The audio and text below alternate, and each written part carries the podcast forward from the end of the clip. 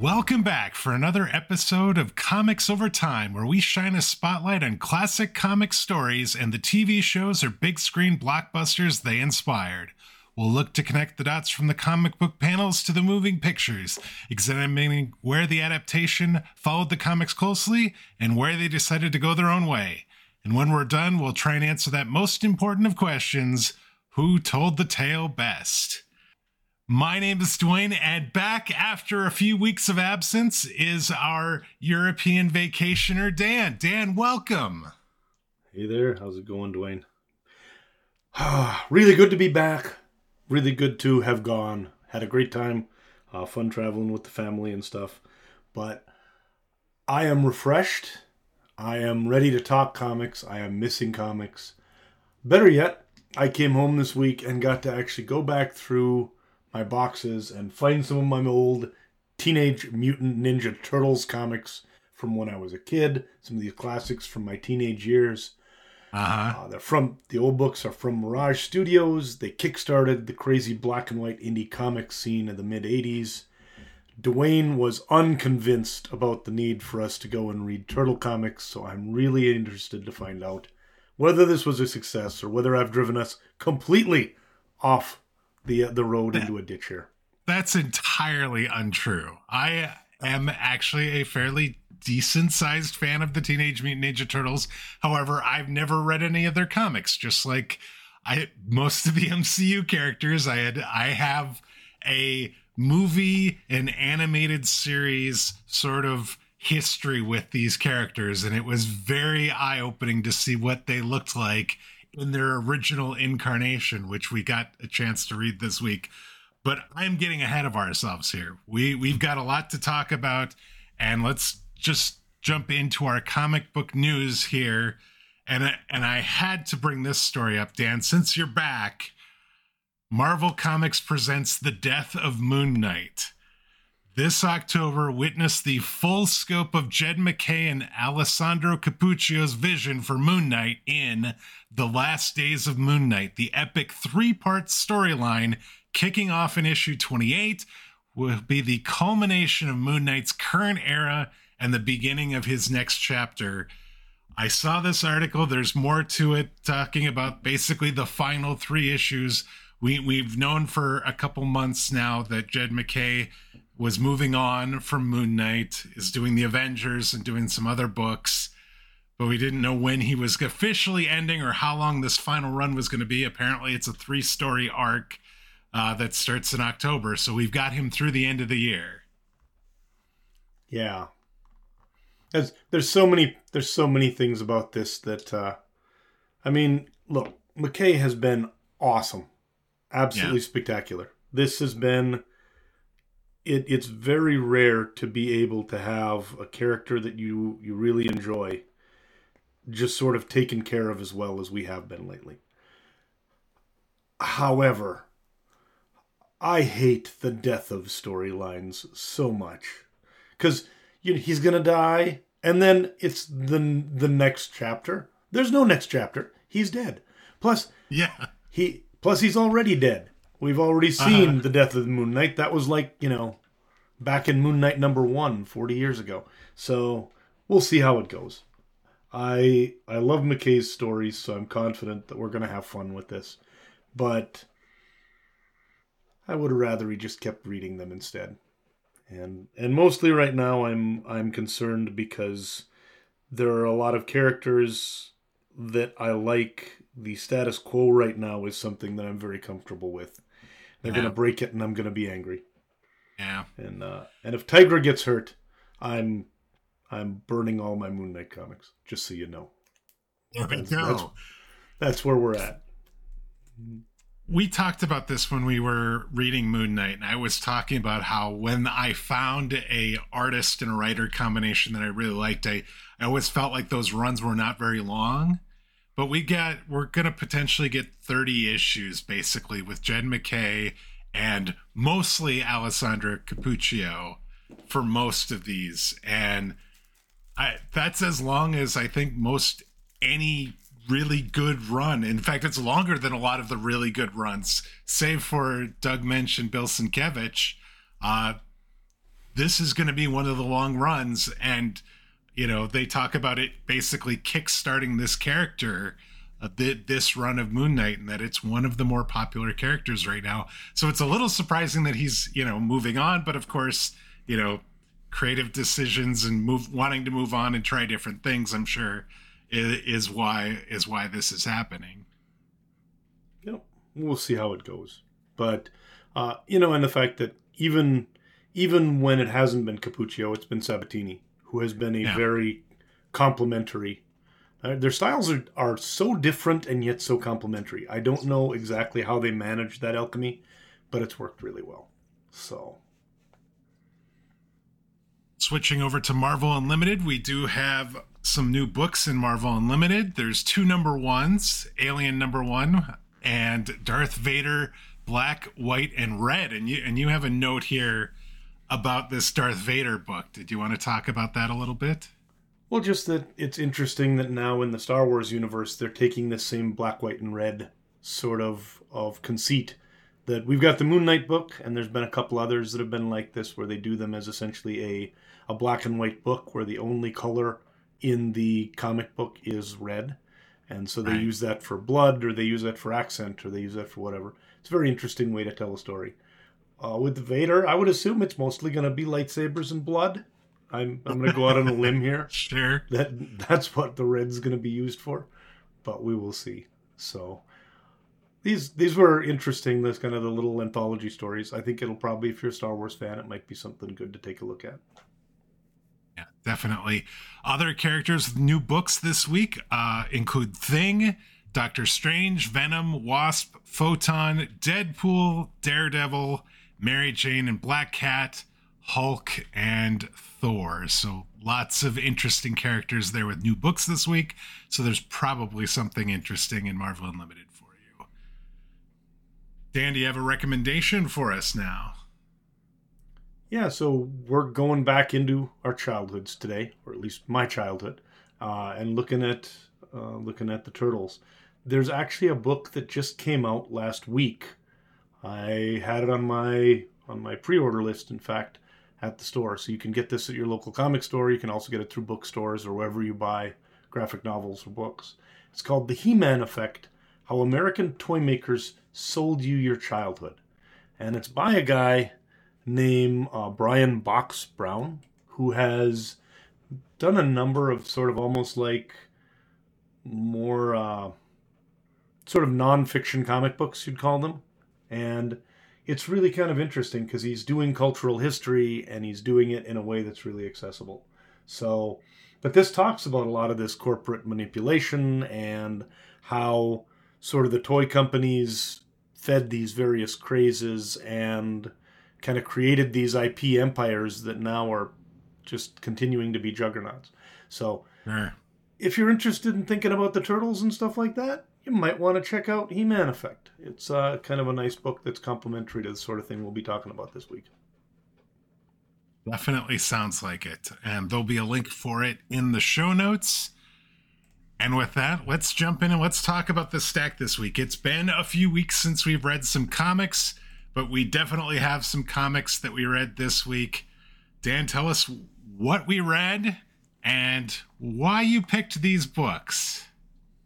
I wanted to do was not only have you read the Teenage Mutant Ninja Turtles books to get you ready for the movie, and we're going back to the very first Turtles books, Teenage Mutant Turtles number 1 through 7, but also to give you sort of some context both backwards and forwards on these guys. So first book we read is Ronin number 1.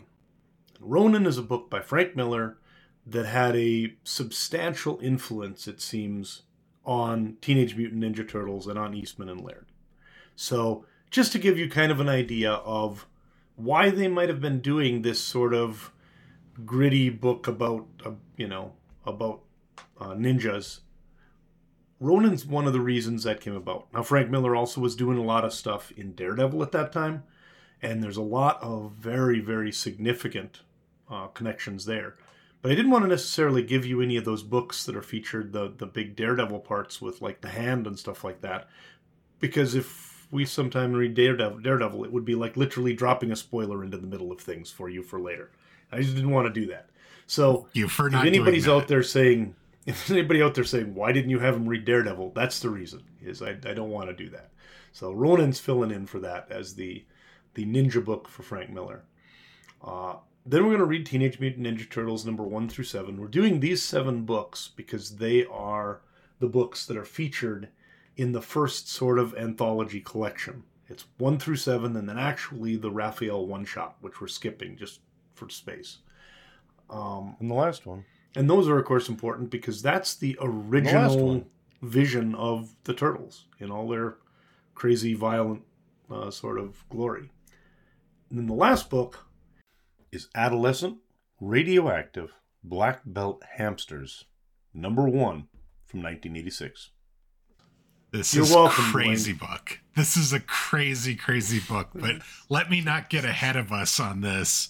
To your point about this being sort of the launching pad of the Teenage Mutant Ninja Turtles, this set of books that we read this week, I saw a note on Wikipedia talking about the Turtles franchise, and it is 5 TV series, 6 feature films, the 7th one coming out this week, their second animated film, talking about numerous video games, a wide range of toys and other merchandise and stuff. So regarding the He-Man effect as well, we suddenly got just this IP just went from a black and white comic book in the mid 80s to just this complete cultural phenomenon. I don't know of anybody that didn't know who the Teenage Mutant Ninja Turtles were by the mid 90s. It was just everywhere.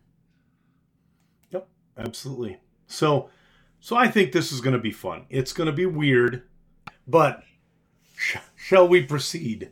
Yes, let's proceed. But we normally, when we do a comic book issue, we have a creator profile, and I see that you're highlighting the guys behind the Teenage Mutant Ninja Turtles, Eastman and Laird.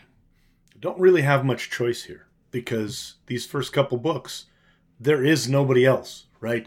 It's basically just the two of them. They write it, they draw it, they ink it, they letter it. There is no coloring, but when there is color on the actual covers, they do that. These guys did it all. What's interesting is that they actually met in the early 80s. They both were art school guys, and both of them had sort of gotten out of school and really had not necessarily found their footing. Eastman was 8 years younger than Laird, and he was sort of just working odd jobs and things like that. Laird actually did have a job doing drawings for the local paper and things like that, but really wasn't making a whole lot. Both of them were what I guess we'd kindly call underemployed, and were hoping to somehow or another be able to fulfill their dream of making comic books. They met, got along. Eastman actually moved in with Laird and his wife, and they set up a shop there. They set up a couple of drawing tables and just started making comics together. And interestingly, the idea is one night they were just sitting around and Eastman kind of doodled this turtle that was on 4 or 2 legs with a sword. And Laird kind of laughed at it and he drew his own. And there came the idea. Suddenly they had 4 of them. They got ready to make a book. They created it. They got something like $1,000 loan from Eastman's uncle, which allowed them to self-publish Teenage Mutant Ninja Turtles number 1. They printed a little over 3,000 copies, figured they would have them in their garage for years while they were trying to get rid of them 1 or 2 at a time at little conventions. Instead, the entire run sold out in a couple weeks, and they started having to do reprints. They got to do additional issues. It was a crazy story because these were not the sort of guys you would figure this would happen to. But what is interesting, I think, to a little bit is that Laird had just a little bit of marketing knowledge from the fact that he'd worked at a paper. And so he knew how to send out press releases and things like that, and they generated just enough interest that it hit. Once they did that, one of the interesting things that I think is sometimes not played up enough. And there's actually a recent TV show called The Toys That Made Us that's on Netflix that talks about this, was that they were actually approached by a guy named Mark Friedman, who was also kind of underemployed but wanted to be an agent or marketer. And he convinced him to let him see what he could do with the property. So he took it off, tried to tell it, get it to toy studios, whatever. He actually managed to get them into a toy company. The toys became huge. In order to try and get the toys made, the toy company actually sponsored the creation of an animated series. That became big. And suddenly, you've got spin-offs, toy deals, bigger studio and staff for them. Their licensing's huge. And it all swelled well beyond the comic world. Right. You know, both of these guys become almost immediate millionaires. One note to aspiring comics creators, almost none of that money comes from selling comic books, right? They made $2,000 off of issue number one, and they were thinking they were flying high, right? So almost all of that money is coming from toy sales and stuff like that. This was all back in like 1984, 1985, 1986. I think the TV show comes out in 86, 87, something like that. It all then ended in 1993. The two of them got rich quick. They got famous. They made a few comic books. They were trying to maintain this whole empire of turtles. And then suddenly they split up. Eastman and Laird end up almost being kind of like that Axl and Slash of the comic book world, where these guys who become huge, they're doing it together, suddenly they just split up, and neither of them really is hardly ever heard from again, right? Now that's not to say they're not doing stuff. Eastman went out to California, Laird stayed back with the company and did some stuff, and eventually they actually did come back together, kind of that reunion tour thing, where just recently they worked on a new book called The Last Ronin in 2019. And they've now been actually doing things like appearing on YouTube videos and things like that together in the last couple of years. After probably 20 years of never really fighting and always saying nice things about each other, they finally have just started to actually come back in the same room and be friends again. So Eastman, he actually had founded Tundra, which did some nice comics, big numbers from hell, that sort of stuff, but lost a bunch of money. He also bought Heavy Metal, which he's been for like 30 years. What's weird about him is as the young one, he sort of went Hollywood, moved to California in the 90s. He married Penthouse Pet of the Month, Julie Strain. There are rumors that one of his first big purchases after they started making money was a tank, which he used to try and win paintball wars. He acted in a few movies, now is divorced and has come back to working more with the Turtles and has kind of returned to comic books. Laird, a little bit older, a little bit more conservative on things in terms of that. He was already 30 and struggling when they published the Turtles. So he actually stayed with them for a long time and just sold the Turtles for like $60 million or something like that in 2009. But he stayed with Mirage for a long time, managed a lot of the adaptations and that sort of stuff. And he's really more of a classic comics lifer. Used his success, among other things, to help a new generation of comic readers through efforts such as what he called the Creators' Bill of Rights, which he made with a few other creators. And then also the Xeric Foundation. That provides small grants to upcoming comic creators to help them self-publish. What's cool about this is it's actually Laird's effort to sort of pay forward that $1,000 loan that he and Eastman received that allowed them to get started back in 83. So he's like, there are times when you're trying to get something done like a comic book where a very small amount of money can make a really big difference. And that's what Xeric tries to do. So that's really cool. Yeah, they are both really cool guys, really good guys, people you can cheer for. And lately, as they've started coming together and doing things again, it's really been fun to see.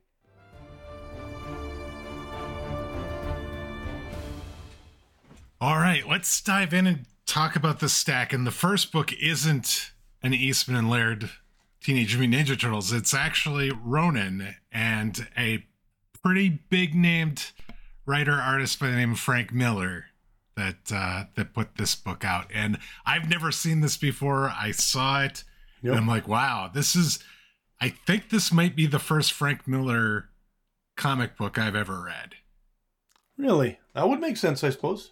I don't know that we have not. I don't think we've done any Frank Miller to this point. Nope, I wouldn't think so. From the stuff I can remember, we would not have. Interesting. Well, welcome to Frank Miller. So there we go. Yes.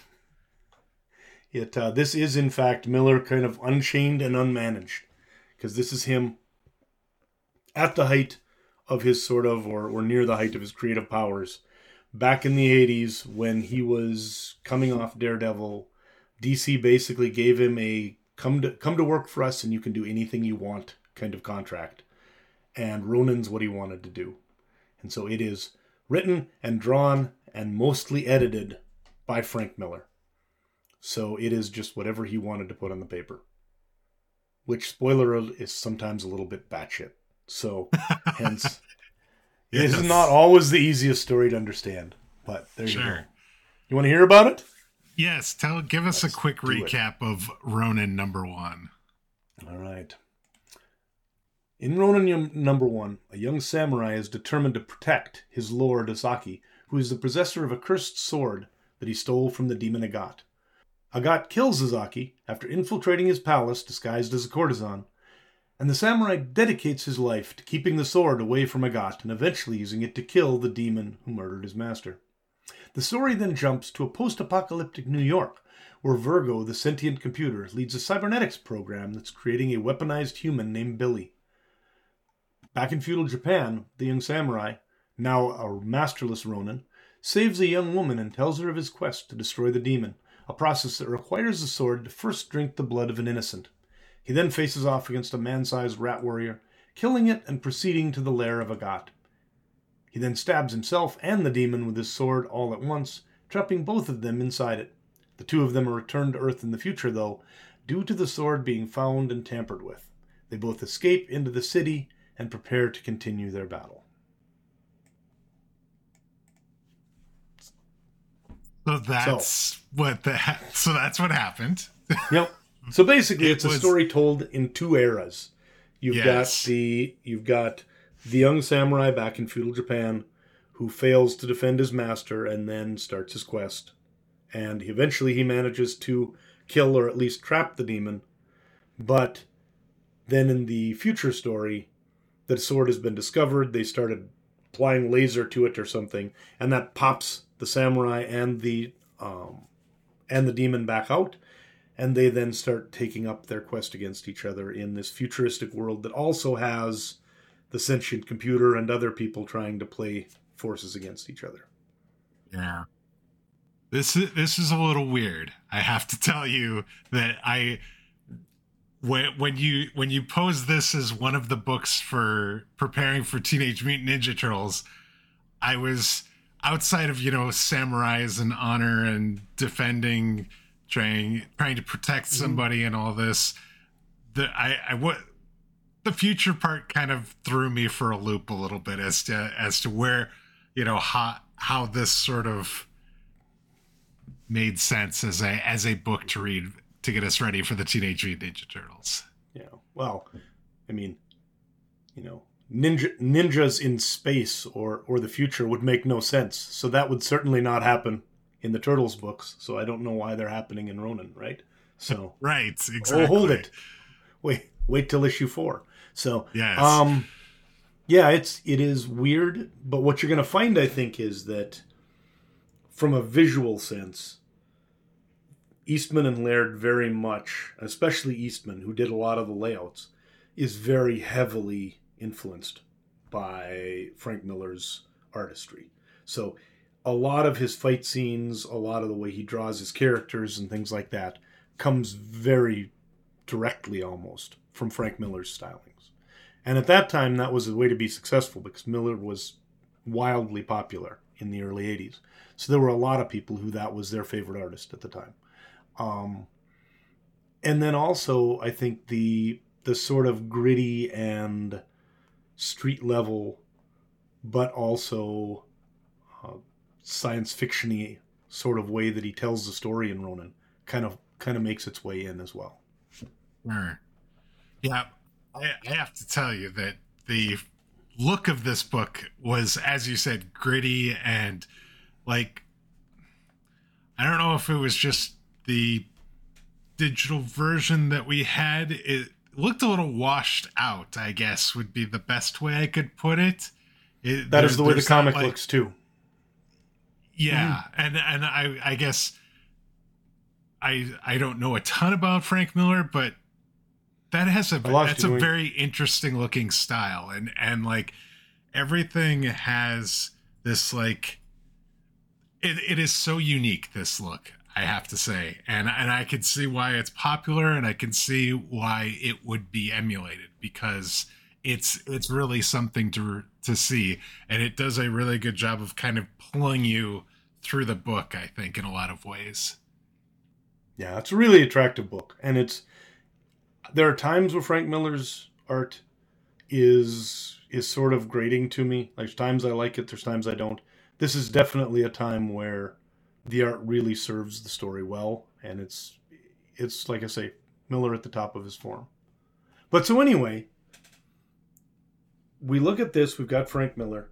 The other main influence those two guys talk about, by the way, is Jack Kirby. And Jack Kirby and the comics of sort of the early Marvel era, like the 1960s, Fantastic Four, Avengers, that sort of stuff, right?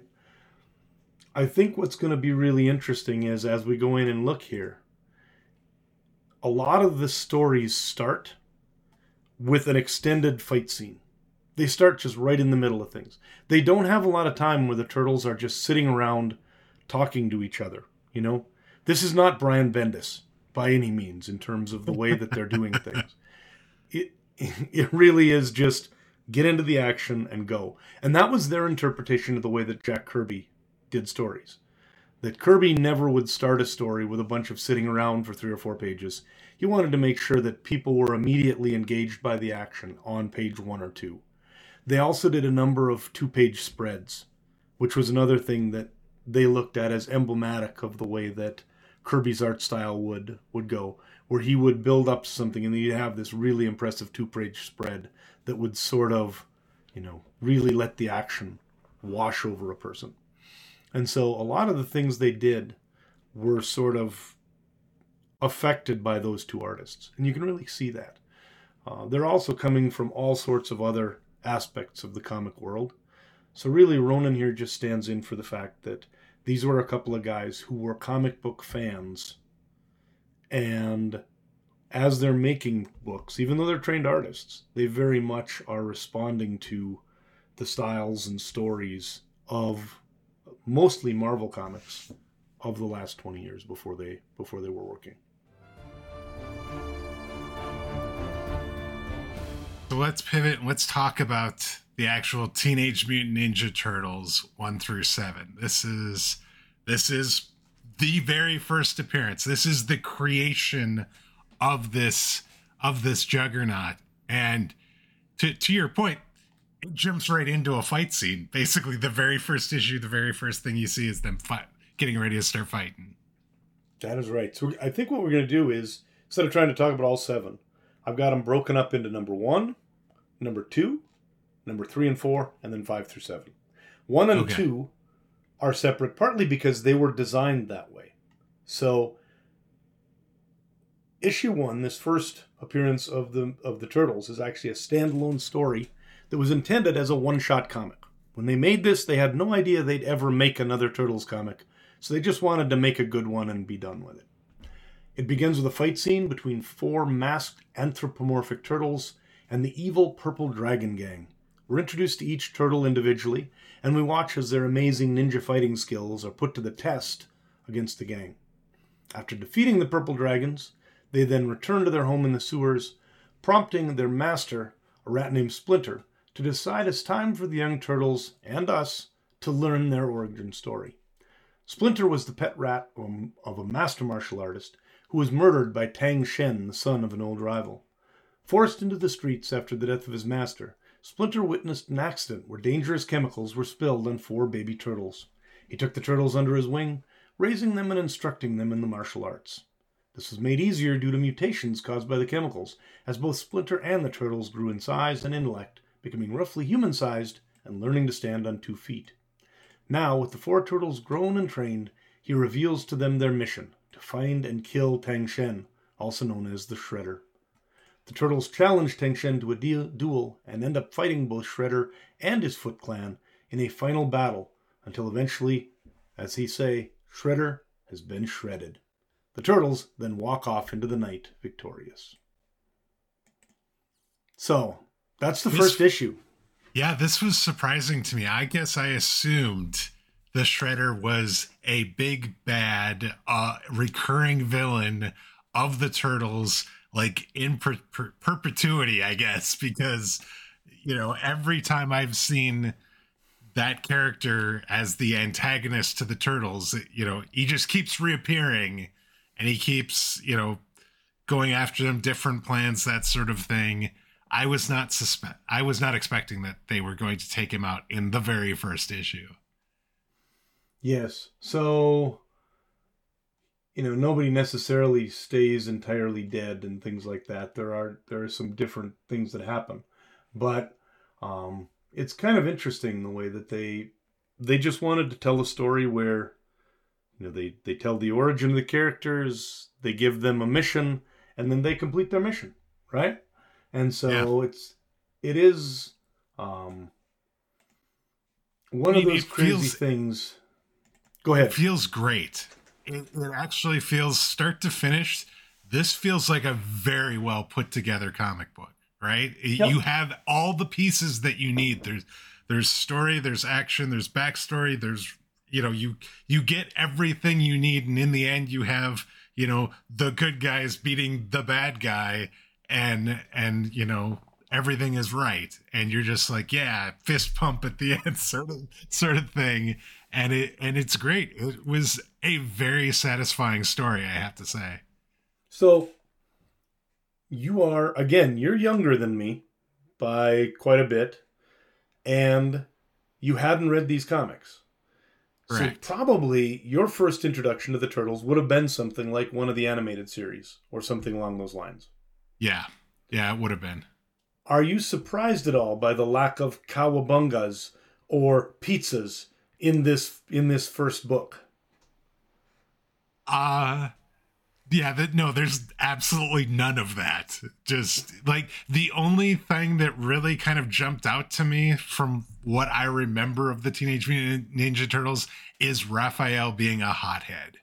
We kind of saw that even in this very first issue, but to your point, there was a lot of the things that are kind of synonymous with the Teenage Mutant Ninja Turtles are not in this very first book. Yep. And it's not a comedy. Like, there's some comedy in it. No. But it's really it's the story that's told. I mean, people call it a parody, and there are parody aspects in it.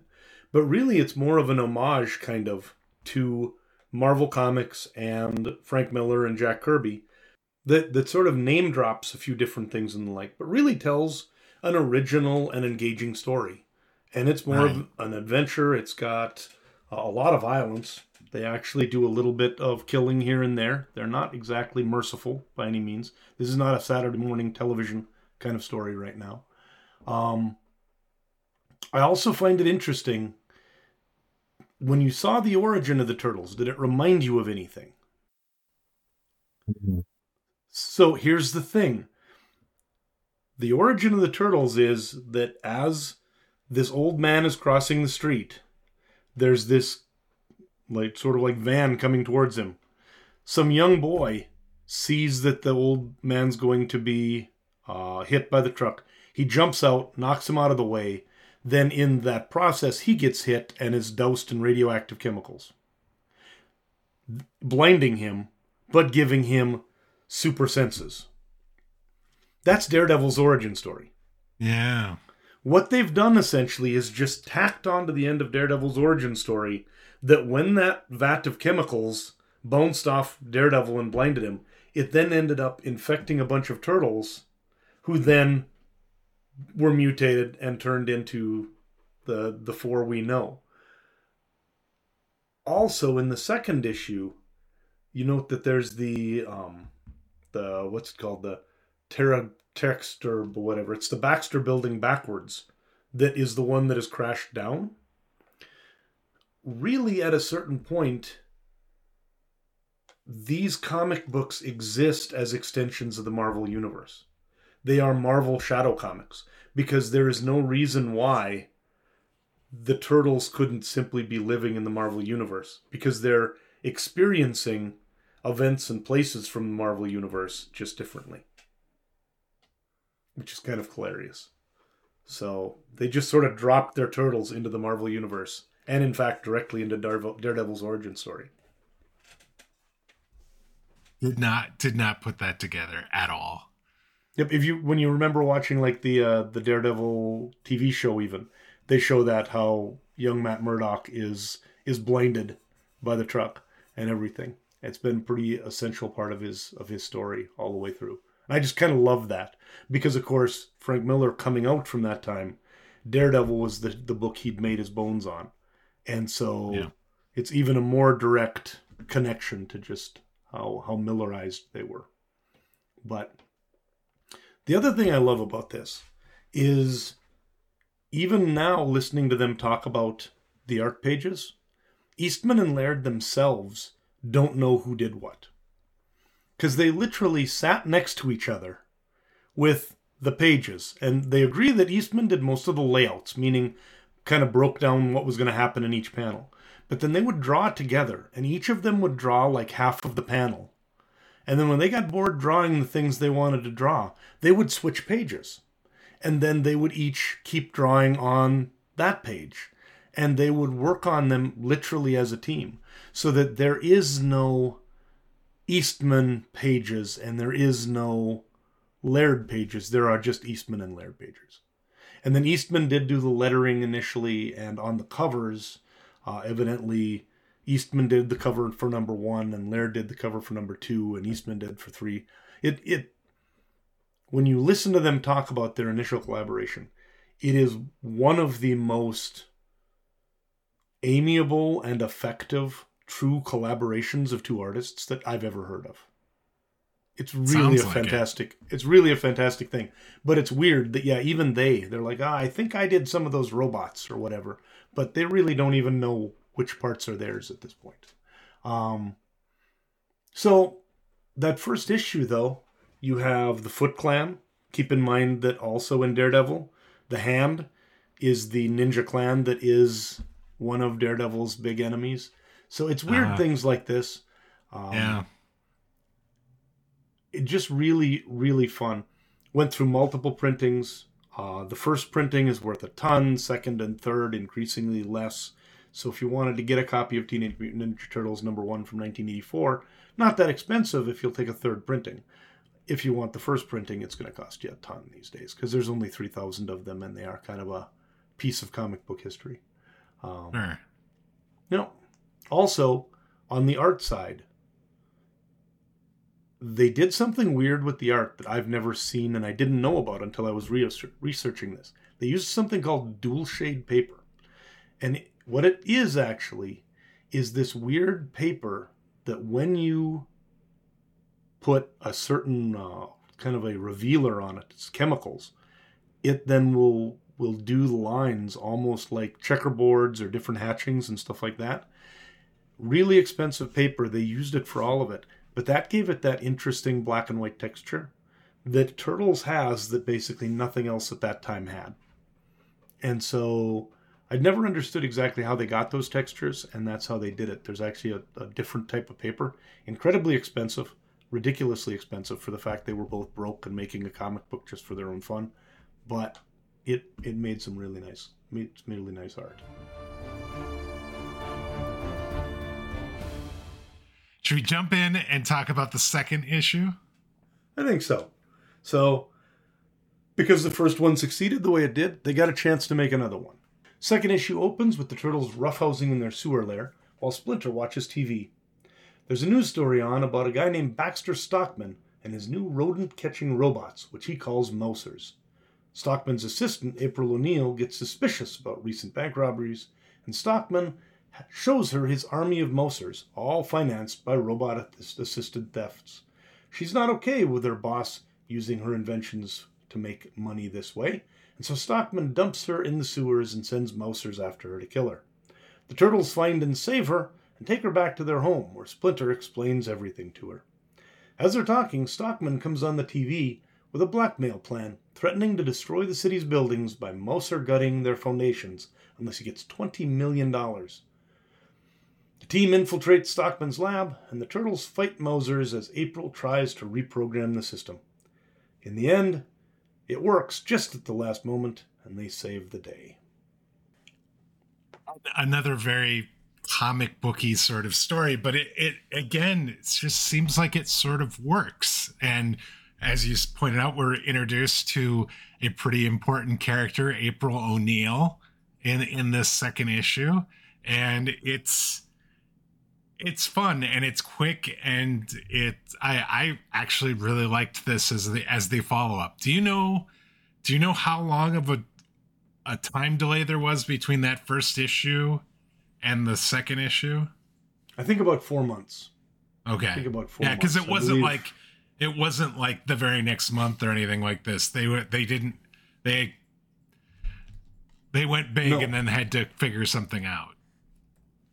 Yeah, it also wasn't as long as it could have been because they kind of relatively quickly knew that they had a hit on their hands and then immediately returned to the drawing board to see what they could do. So the way that Laird tells it, they got issue number 1, they got some reprints, they found out eventually that they were going to make like $2,000 on this, and both of them said, we're rich, we can quit our jobs and just make comics, which is the saddest thing you can imagine, but that was it. They're like, hoo-hoo, I've got $2,000. I'm set. Right? We've done it, yeah. So at that point, they basically just decided they were going to give it a go, and they started in on number 2. So I think it was about 4 months after.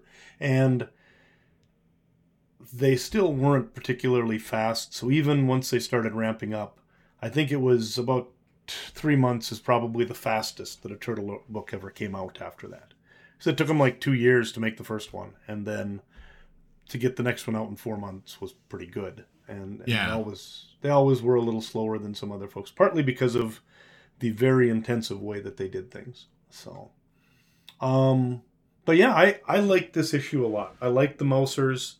The fact that they specifically kind of, hit home where they are a direct threat to Splinter, who's their guy, and they want to make sure they're going to defend him. The introduction of April O'Neil, I think, was a good idea, because you've got a human friend of theirs now who can kind of help them out with some things and add a little bit more to the story. Overall, it just seemed like what they did in these first couple books was just, come up with a relatively simple but satisfying story and start developing the characters. So you did start to see a little bit more that each of the Turtles had their own personality, had their own sort of, weapons, obviously, but also, one of them's a little bit more reserved. One of them is, like you said, a hothead. So each of them's got their own personality. They also, once they started getting things into color, one thing that they did initially was all the bandanas were red. And they didn't have the little letters on their belt in the comics. So Eastman and Laird insist they always knew which turtle was which. I've never been able to tell them apart in the comic books unless they're talking to each other. Right? No, I had that was one of the most difficult parts of reading these books, all seven of them here, is because they're in black and white and they don't necessarily have their weapons with them, and they don't necessarily speak completely different from one another yet, like we see in some of the animated shows. You couldn't necessarily tell who was talking. It's very difficult to tell. It's very difficult because they all look the same too. I mean, the way the head is drawn, the way the body looks, everything. There is very little visual clue as to who it is you're talking, and you have to sort of kind of guess based on what they're saying and the panels kind of before and after it to really know what's going on. I believe that one of them is a little stockier and one's a little thinner, maybe. But I've never been able to dependably see that, partly because these guys also are still figuring out their art style, so everything isn't as exact from panel to panel as it might be. So, yeah. That was actually one thing I noted about April O'Neil as I was going through these books, is it seemed like she looked a little different in every panel that she was in. And it was a little weird, because it's like sometimes she looks like this, and then sometimes she looks a little bit different, and sometimes the hair and the face and different things like that just looked a little off and are inconsistent from appearance to appearance. So that made it somewhat, I mean, I still knew, I think, who it was, obviously, because she's the only kind of human friend of the Turtles, but at the same time, she did look a little different each time we saw her in a panel. So, interestingly, you know how these days we've got lots of people who freak out every time that, like, you know, you've got Little Mermaid is played by a black girl or something like this. Well, back in the day, we had weird disagreements on April O'Neil that weren't really anybody dug in on what race something's supposed to be, but just genuine questions about what race is this person? Because even Eastman and Laird don't agree. Because Laird says he always thought she was a white character. Eastman believed she was multi-ethnic, that she was essentially patterned, according to him, on Laird's ex-girlfriend, who was half Asian. And when you get into some of the later books, like number 11, she looks black in the color comic that's published by the two of them. So I think of all the characters in the history of comics, if there's one that you can just make any race and hair color you want and nobody can complain about it, it's April O'Neil, because there is no definitive April O'Neil. She's just whoever Laird and Eastman happened to draw her as that day. It is really weird. And I think it might be partly that if one of them was drawing her, she would look more white, and one was drawing her, she would look more black or Asian. It's just kind of weird. She does not have a consistent look at all through these books. Hairstyle changes. They kind of even make a little joke about that and everything. But everything about her changes from panel to panel. Luckily, she is the only human pretty much in the book most of the time, so it's not that hard to tell it's her. But yeah, kind of crazy stuff. There is actually, we can put it in the notes. There's a Black Girl Nerds article talking about the history of April O'Neil's inspiration. That was actually really interesting that I tracked down again while I was getting ready for this. And yeah, there's all sorts of interesting things with that. But you're not the only one who is confused about her appearance. It's pretty standard. Yeah. Another thing that you would not know probably, but Baxter Stockman's name, oh, how we loved that back in the day. Because Baxter paper was the high-quality paper that all of the prestige books and the more expensive comics were printed on back in the day. So Baxter Stockman is actually a comic in-joke because it's Baxter Stock. Sure. Believe that's it or funny. Not. Yeah. It really isn't to like anybody but a very small minority of the world's population. Right. But it cracked me up, and it cracked up a lot of other people back in 84 who were... you know, having to know that every time something's printed on Baxter paper, we're going to pay 50 cents more for it, because that's the way it goes. So I was going to ask, what did you think of the ending? Did it seem at all sudden by any chance? It did sort of just feel like it was going, done. This is going to be, I think, a almost a hallmark of some of these books, is that they plow along with their idea and then they're like, oh crap, we gotta resolve this, and then it just sort of ends. They're like, oh well, we pulled the plug, looks like we won, everything's gonna be okay. Yeah, it's fun. You go along for the ride and then you just accept that, I guess. Okay, so we have these two really good stories, very reasonable stories. I think if you're thinking Teenage Mutant Ninja Turtles, and you have Shredder, you have this Baxter Stockman, these Mousers, books 3 and 4 start to go a little bit off the rails, I have to say, because Turtles in Space? Absolutely. I did not have that on my bingo card. So yeah, the guys return to home after the defeat of the Mousers, and they find the place trashed with Splinter gone. They realize the sewers are no longer safe, decide to call April for help. She agrees to let them crash at her apartment, but when she comes to get them in her van, a case of mistaken VW occurs, leading them to a nearly 20-page car chase. Eventually they get away, and the actual crooks in their van are captured.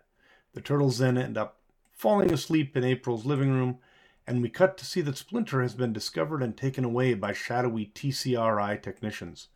The technicians end up being robot suits for weird aliens called Utroms. And a week later, the Turtles are out on patrol and end up fighting remnants of the Foot Clan, who are looking for revenge for the death of Shredder. They see a building labeled TCRI, and remember that as the company that made the canister that mutated them.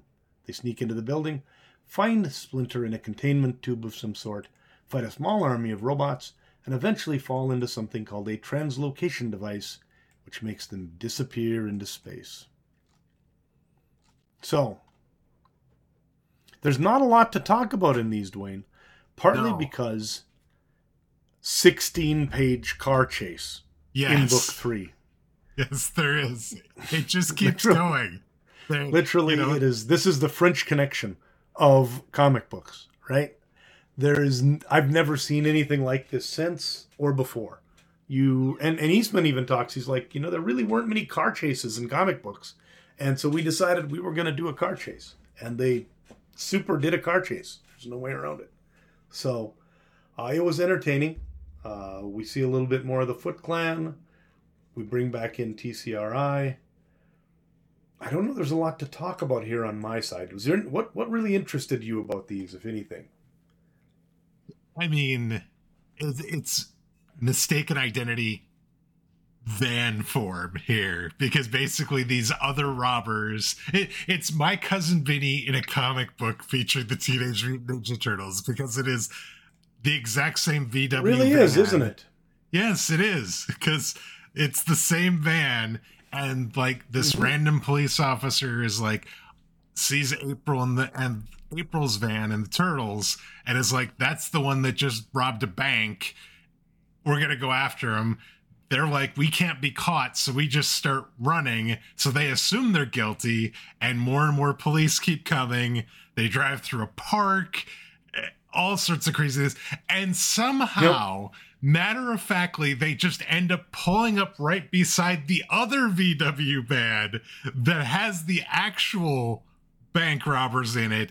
And then they sort of just kind of duck into an alley, and the actual bank robbers get apprehended. It is kind of crazy, but at the same time, it feels comic book like. It's fine. I'm not reading too much into it. I'm not expecting more, I guess, at the same time. Yeah, it's kind of insane. The whole thing is a little bit nuts, but. I wonder if both of those VWs had positraction, by the way. Would they have been able to get away with it? That's the only real question that I need to find out. The other thing is when we get into book 4, TCRI, you have these like robot things with these like brain-looking things sitting in the center. And I'm like, Oh my God, is this like Krang? Like the arch villain Krang that they had from way back in the comic, like in the animated series. I remember this brain called Krang that was in this like body thing that it looks like basically a brain with like these two like little arm things. And these robots that are in TCRI look exactly like it. They're these robot things with this like brain looking thing with little nub arms. And I'm like, this is potentially where that character ended up coming from. And they're not like bad guys. We come to find out eventually that they're not necessarily bad guys. They're marooned aliens. But at the same time, like, you don't know who these are. They've got Splinter in this like stasis tube. And so you think that they're bad. And that's what the turtles think as well. And it leads to a big fight and ultimately ends up getting them translocated into space by the time the issue ends. Yes. Yeah, I believe that Krang is an Utrom, but Utroms are not all Krangs or whatever. Like, sure. he is actually an evil warlord of that species. So the ones that we met and the ones that we saw are the good ones, and then Krang is Krang's a bad apple of that particular group. And that makes sense. Comes back to haunt them. I think that's what's going on. But he definitely does look exactly the same. So, these were kind of a setup type of thing. But the idea was that they allowed them to do just some fun things. They were literally doing what they wanted to do. Hey, I want to do a car chase. Hey, I want to send the turtles into space. And that's kind of the bridges they're using to do these things. Which brings us to... Go ahead. One more note. One other character that were actually introduced during these two books is Casey Jones shows up. He's in the rooftop in issue 4 that they are fighting before noticing the TCRI building. And so we actually see him. He's got the mask on. He's got the hockey stick, doing all this sort of thing as well. So we're slowly building these characters that we ended up seeing all throughout the IP going forward. Well, and Casey Jones, actually, in between book 3 and book 4, you have the Raphael one-shot. And the Raphael one-shot is Raphael going off, ending up having an adventure with Casey Jones, the gist of which is that Casey's even crazier than he is. So Raphael gets to be like... the one who isn't killing everybody, and then both of them learn a lesson and kind of become friends a little bit. So Casey Jones debuted in the Raphael one-shot between 3 and 4, and so that's why he's still kind of hanging around, and we see him in 4 a little bit. He'll be back, obviously. Gotcha. Yeah, and then, so they're slowly getting more and more of these characters and kind of getting things extended out. So, but now, Dwayne... They've disappeared. Yes. And these last 3 issues, 5, 6, and 7, we're actually heading directly into space opera. Get the ability to see Eastman and Laird's love of all things Star Wars and science fiction and everything else. Issue 5 starts out with a fight yet again, as the transported turtles somehow end up in a fight with a bunch of soldiers. They team up with a strange little robot called the Fugitoid. He helps them hide. And he lets them know that they're in Peblak, a city on a planet called Dehunib. Fugitoid actually ends up being the brain of a scientist who's been trapped in a robot, and he explains what a translocation device is to them and why they're so dangerous. They then head to a cantina-esque bar and are attacked by armed Triceratons. Not Triceratops, by the way. This is a race of Triceratop-type animals called Triceratons. Who then end up kidnapping the Fugitoid. The turtles manage to sneak aboard the ship that the Triceratons are using to return to their asteroid city, but are captured after nearly running out of air as the ship docks. Our boys then end up being used to fight as gladiators in a plot by the Triceratons to force Fugitoid to help them build a translocation device, but they end up saving the day by defeating their foes in the arena and then taking the Triceraton leader hostage. Eventually, though, as they're trying to get away, they are overwhelmed by numbers and are just about to be killed when a blinding light whisks them away again. The Utroms have brought the turtles and Fugitoid back to Earth, and after an extended dinosaur versus alien versus robot versus turtle battle, the story ends with the turtles victorious and Splinter safe. The Utroms leave the Earth and in the process transport the turtles and Splinter to safety in April's bathtub. Ba-dum-pum. Yes. There you go. That was quite the whirlwind of books, I have to say. There's not much time to like catch your breath. You talked about the Eastman and Laird liking action. There was a lot of action throughout all of this stuff. There was story kind of intermixed in here. One of the coolest two-page panels, by the way, is seeing this, like, the asteroid ship docking at this even larger asteroid city thing that the Triceratons were, like, their homeworld is this, like, giant asteroid super city thing. It's like, it reminds me of, like, Asgard with a dome on top of it, basically. And like, it was something. The level of detail in these black and white books is actually quite something. And there is so much to take in each and every one of the panels. And then you get to these giant 2-page spreads in it, and it's just even more. Yep. Yeah. As they're moving on, they're getting more and more confident in their abilities. They're starting to try more things. You know, these really, we're going to talk a little bit about the fact there's a flood of black and white books that come out sort of following on these. But what is sometimes missed is the fact that the Turtles really shouldn't be lumped in with those books, because there is an amazing amount of energy and sort of skill in these comics. You know, there's a reason they ended up being the basis for this massive franchise. There's a lot of ideas in there and a lot of fun.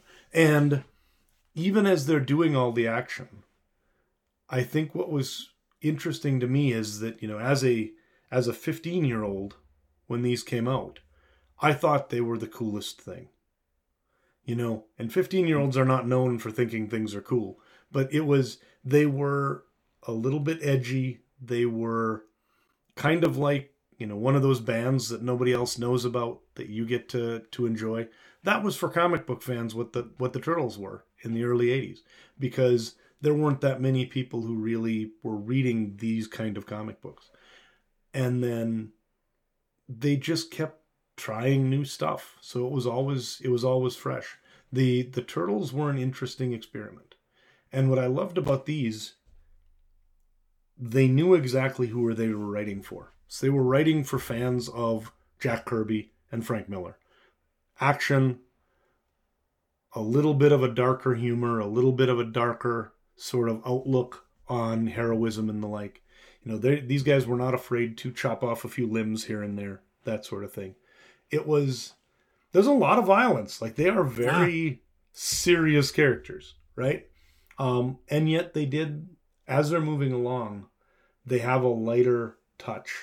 And I think it's just because they're enjoying the characters and the like. And it's their natural sort of, they're not playing to what they think anybody else wants. They're just making what they want. And it turns out it was pretty successful for them. So, yeah, but they're fun books. And then at the end of, like, every one of these, they're like, maybe we'll get another series of books, maybe not, but everybody's happy and the story's done now, and so good. And then, you know, it's kind of nice that they were always sort of planning for the axe, and then it never came. And we're just about at the point now, 7 issues in, they still didn't have, you know, the big toy contracts and everything else. So they were just making money off comics now. And as we're going to see in this last book we take a look at, there are some bad things coming down the pike that are going to start causing them some trouble. So there you go. But so these are 7 books. What did you think of these as a group? I don't know what I was expecting from a Teenage Mutant Ninja Turtles comic book, but these were immensely satisfying books for the most part. They went directions I did not expect.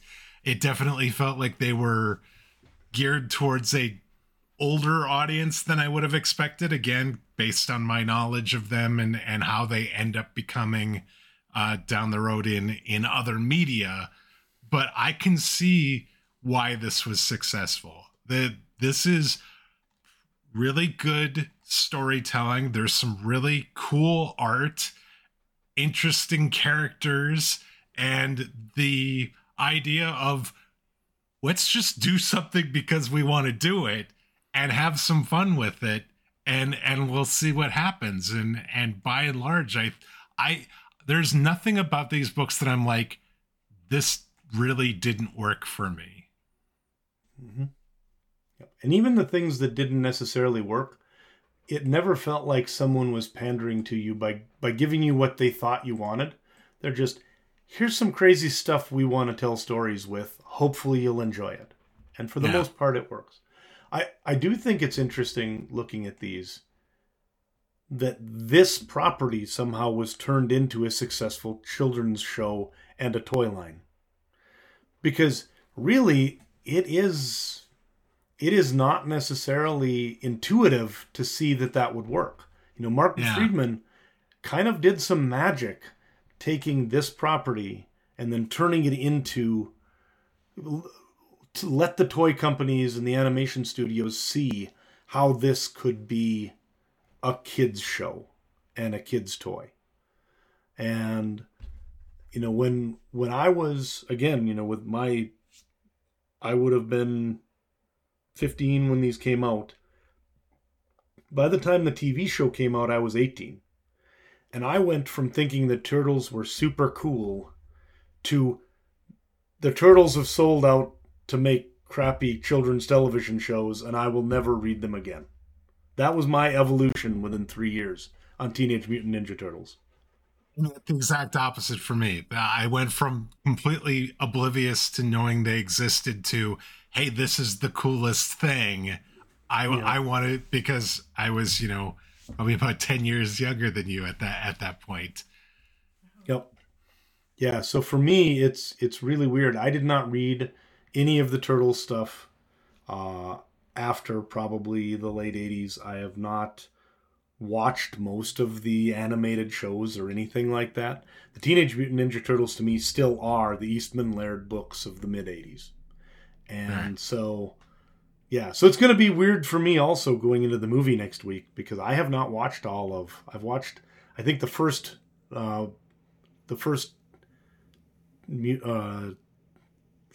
Turtles movie from like 90 or 91 is the only one I watched. So, yeah. Anyway. The first Teenage Mutant Ninja Turtles movie came out in 1990, and then Secret of the Ooze, the second movie, came out in 91. And then the third movie came out in 93.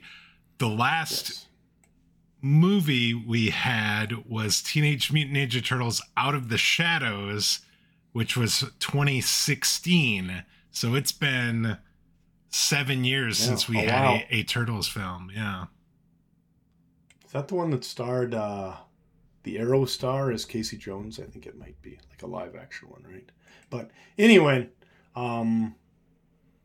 crazy stuff. So I really enjoyed these books, but it is interesting to look at them through that lens of a particular time.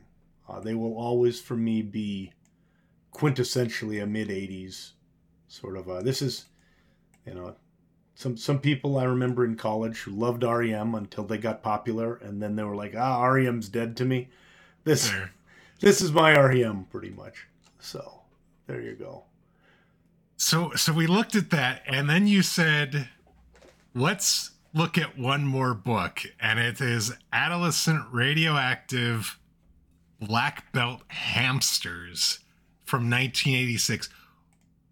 And all I could say is I think my head sort of exploded while I was looking at this book. Yes. So we had options here, by the way. So this is probably the most well-known of the knockoffs. But what happened is immediately after Turtles came out, and it was, you know, wildly successful, made a bunch of money, was produced on a shoestring using cheap printing methods which were accessible to almost anybody. If for $1,500 you could print a comic book and get it out there and maybe have it sell thousands of copies and make you a bunch of money, well, why wouldn't people? And so we went from like 20 independent publishers in 1984 to something like 150 or 160 in 1987. It just mushroomed, right? So a lot of them specifically sort of took a we're going to parody the parody approach. So this one's Adolescent Radioactive Black Belt Hamsters, which went for 9 issues. There was also Aristocratic Extraterrestrial Time-Traveling Thieves, Cold-Blooded Chameleon Commandos, Geriatric Gangrene Jiu-Jitsu Gerbils. What else? Hamster Vice was different but similar.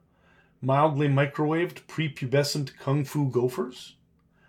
Naive Interdimensional Commando Koalas, and Preteen Dirty Gene Kung Fu Kangaroos. Oh my goodness. Almost all of which came out in like 1985, 86, 87.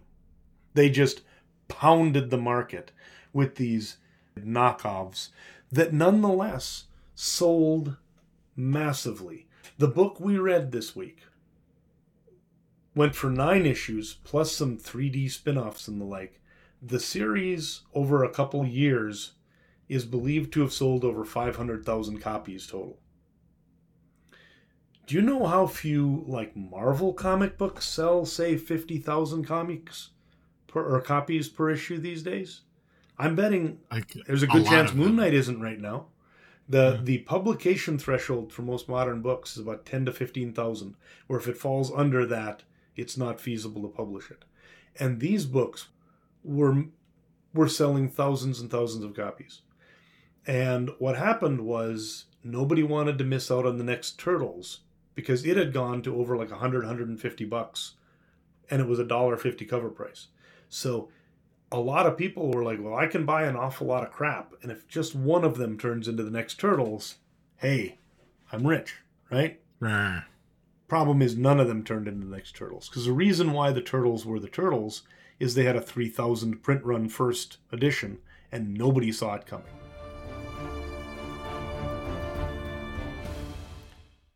So this then is the environment that Don Chin and Chris Bersanovich stepped into in 1986, when they came out with their parody book called Adolescent Radioactive... it's not an easy one to say. Adolescent Radioactive Black Belt Hamsters, number 1. That's obviously something that is playing on and derivative of the Turtles, but it also, like a lot of these, did have completely its own sort of vibe. It was very sort of irreverent. It broke the fourth wall quite regularly. They did a lot of stuff that was a lot more... they did a number of things that were sort of more overtly absurd, where the Turtles were taking a more grounded approach to anthropomorphic mutant animals.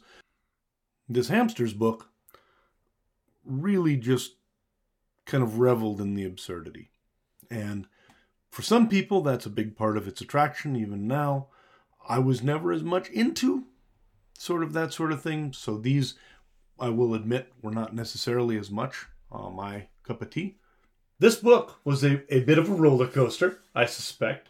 I don't know if this was really what you were figuring we'd be looking at this week, but it's indicative, really, of some of the books that were coming out at that time. You know, these were young guys. They were starting out, kind of finding a way into the market that maybe would have been difficult otherwise, because this book was actually published by Eclipse, which is a comic company that was kind of a mid-tier publisher. It wasn't just that, you know, it was a Mirage studio like the one that the Turtles used.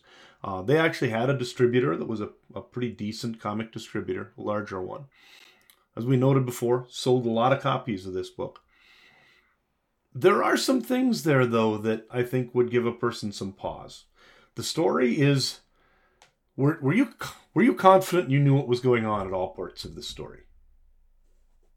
No, the story seemed a little scattershot. It was, there was a lot of, like, pop culture references, lots of things just sort of, I don't know if they were, like, directed at me as a reader of the comic or what, but it was just sort of like everything sort of felt like it had a wink and a nod to it. Yep. It was very irreverent. And more than that, you know, it sort of covers a lot of ground in this first issue with a page left over, as we'll discover. So, you know, they start out as these sort of young test hamsters. They're launched into space. I don't really know what they were going to space for, but somehow they end up going to this thing. Personifich's art is sort of almost Mobius kind of Euro style, and I'm not really sure what that thing they were aimed at was. No, it looks like a giant ball, flame, asteroid-looking comet thing. So we're not entirely sure, but they end up inside of it somehow and are there for a while until they decide, oh, we should blow up the ship, and that's what's going to happen. Like some sort of organic asteroid almost. But they end up blowing it up, self-destructing. They self-destruct themselves back to Tibet, fall in the snow. They're found by this old wizened monk who takes them back to his monastery and trains them in the martial arts. This, of course, is another one of those things that sort of calls back to the Turtles, because just like Daredevil's origin story is recounted in the Turtles, you've got kind of an Iron Fist from Marvel type of relationship to the story, the hamsters there. Then things get a little bit weird. They are sent away from the monastery because their master needs to get a package to his brother or cousin in San Francisco and doesn't want to pay the postage, so he just launches his apprentices out into the snow. They end up sort of finding and mugging a drug dealer who's out in the snow, so they call him the Abominable Snowman. They defeat him, they take his car, they take his drugs, they take his money. Eventually they end up on a plane, and the plane is hijacked, and then they kind of save the day. There's a lot going on in this comic book. Not all of it makes a whole lot of sense, I will say. No, it's a little crude too. Like the humor is very crude. There's, you know, the half naked pictures of women, you know, jokes like that. They're making, you know, doing weird acronyms for the hijacking group and everything like this. It was just, it felt like anywhere they could have attempted to put a joke, they attempted to put a joke in. Yep. And the 80s direct market was not always the most... there were a lot of books that had highly questionable, quote-unquote, mature content in some of these books and everything. This was rather mild by those standards, to be quite frank. So really? Oh, yeah. that speaks to, holy cow, what that could have been. What that was like at the time.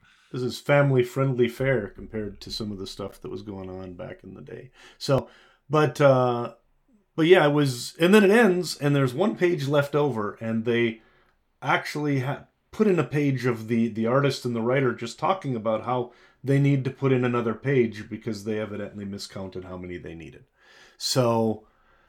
Yes, arguing about whose fault it was, and they're like, the final panel is basically like, I guess we're just going to have to BS our way through it, which obviously by the time we're at the last panel, they've successfully done that.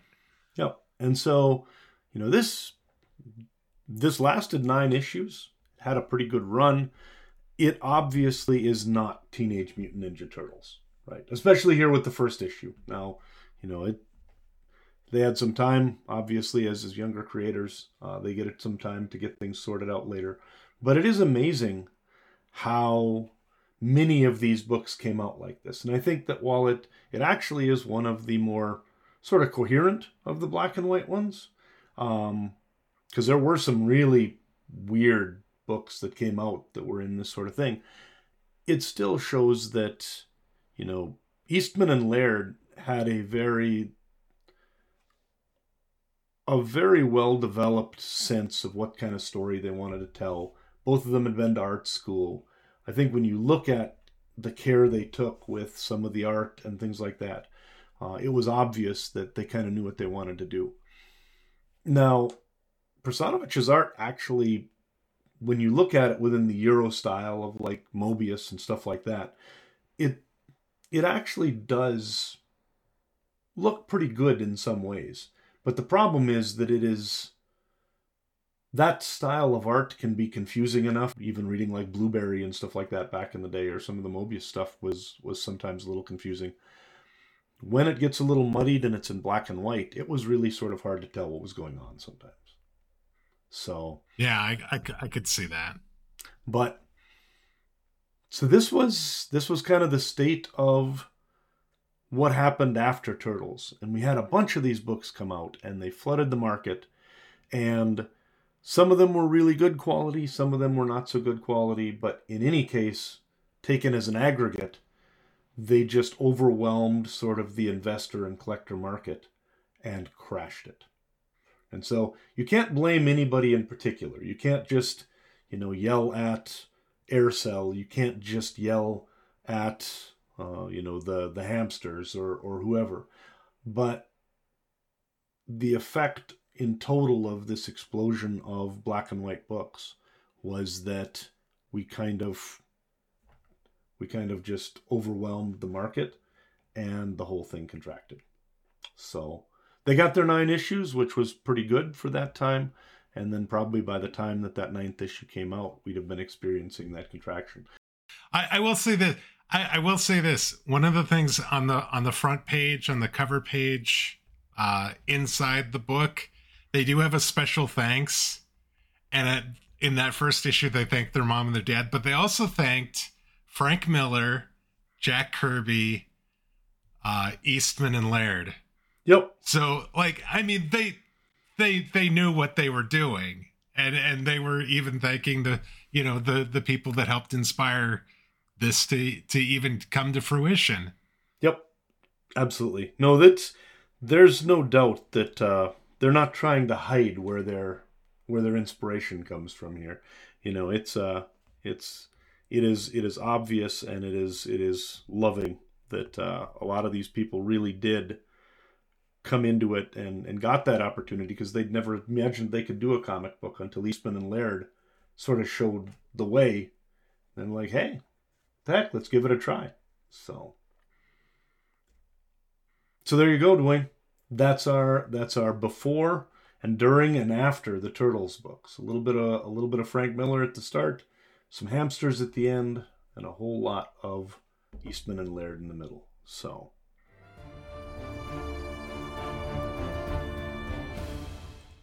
all right, jumping into correspondence for this week, we had a tweet from Mo while you were on vacation, Dan. He was talking about the price of Moon Knight number 25. He said, hope to hear your thoughts on Moon Knight 25 costing $9.99. I was shocked by the cover price. Man, I hope that page count was high.